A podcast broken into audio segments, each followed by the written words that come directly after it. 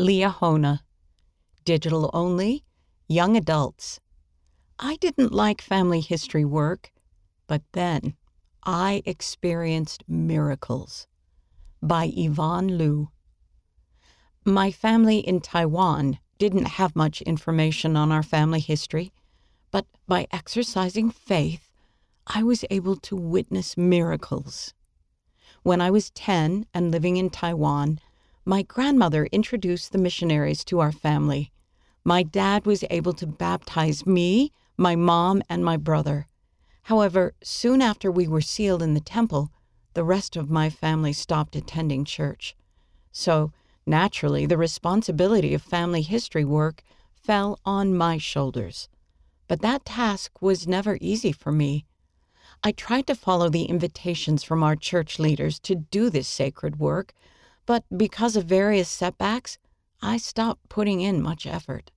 For one, my parents never liked the idea of doing temple work for the dead. They felt that we were making the decision for our ancestors to receive ordinances, and that it was disrespectful to their agency. I also had a hard time finding information about my ancestors. Most Chinese families keep a book of genealogy called a zupu that contains records that trace as far back as 2000 BC.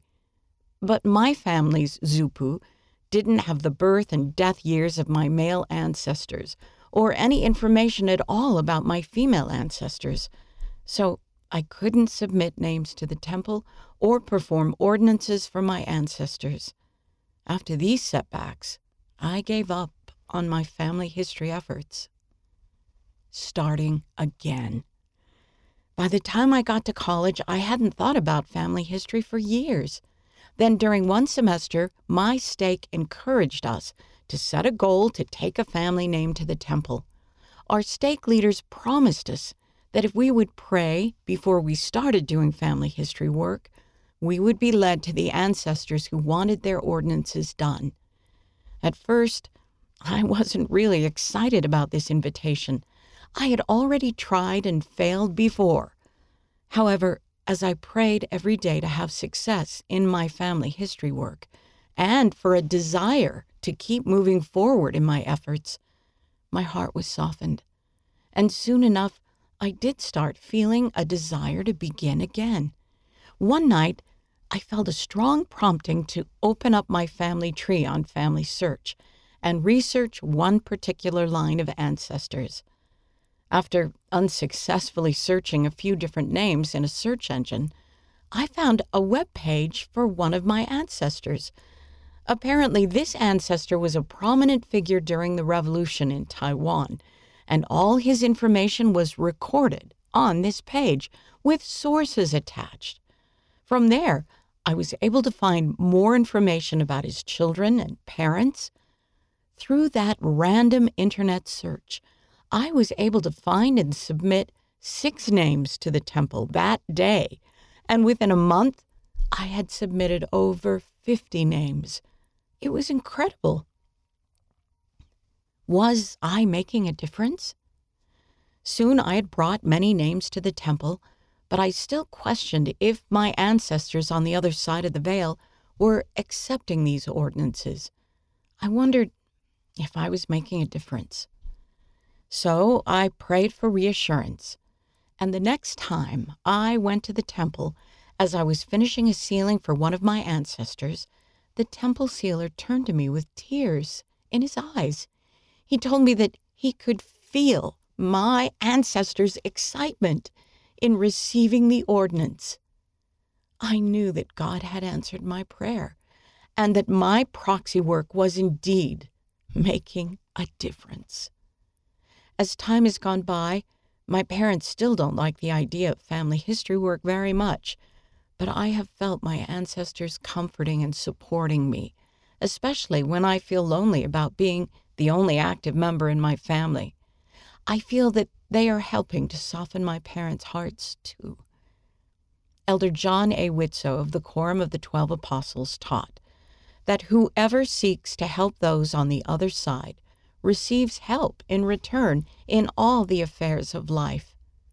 And I have felt that help coming from the other side family history is one of the most exciting and rewarding works we get to do as members of the Church of Jesus Christ. As we are gathering Israel on the other side of the veil, we are gathering an army of angels to support us in our mortal journey. We are connecting with heaven, and we are coming closer to Christ. And as Sister Wendy Watson Nelson testified, family history work will bring miracles in your life and to the lives of those you love. I know that to be true. Tips for finding family names. I worked with Family Search for a time. That experience taught me even more tips and tricks for finding family names. Here are just a few. 1. Pray beforehand and follow the Spirit. Searching for family names can be similar to Nephi's experience when he retrieved the brass plates. We may not know where or how to start, but if we simply believe and act in faith like Nephi, we will be led by the Spirit. The Lord doesn't give commandments without providing a way for us to fulfill them. Heavenly Father wants us to find our ancestors, and He will show us the way as we continue to press forward with faith. 2. Use the source box feature on Family Search to work with others it's likely that as you are working on your family history line, other distant relatives are working on the same line as well. You can add details in the source box, telling others where you found the information about your ancestors, how accurate the information is, and what information still needs to be gathered. You can find more information about the source box feature on the Family Search website. 3 look to resources that may contain information about your genealogy.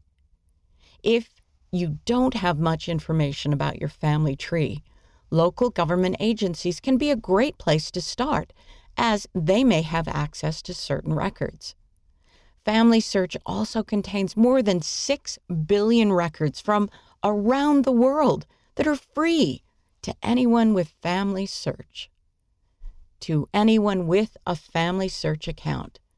Use the Record Hints feature on Family Search to locate your ancestors and look for every possible source, from marriage records to death records, about your ancestors. You could also try typing your family members' names into a search engine. You might find a lot of information on the internet if your ancestors were famous or were involved in certain events during their lifetime. Getting in touch with living extended family members can be helpful as well. They might be able to answer questions about your ancestors. It's also a great excuse to catch up with family you might not know well. Lastly, think outside the box. For instance, don't be afraid to visit areas or reach out on social media to someone who lives in an area where your ancestors lived. You might find some surprising information. Family history work can be hard sometimes, but there are so many resources to help you along the way. We just have to be willing to reach out and push forward. Yvonne Liu is from Taiwan and currently studies at Utah State University. She served a full time mission in the Washington, D.C. South Mission. She knows that if we pray to Heavenly Father as we do family history work, He will help us find the names of those who are ready to receive the gospel. She also has seen how family history work can help us increase our spiritual strength and receive protection and comfort in times of trouble. Read by Jane Wise.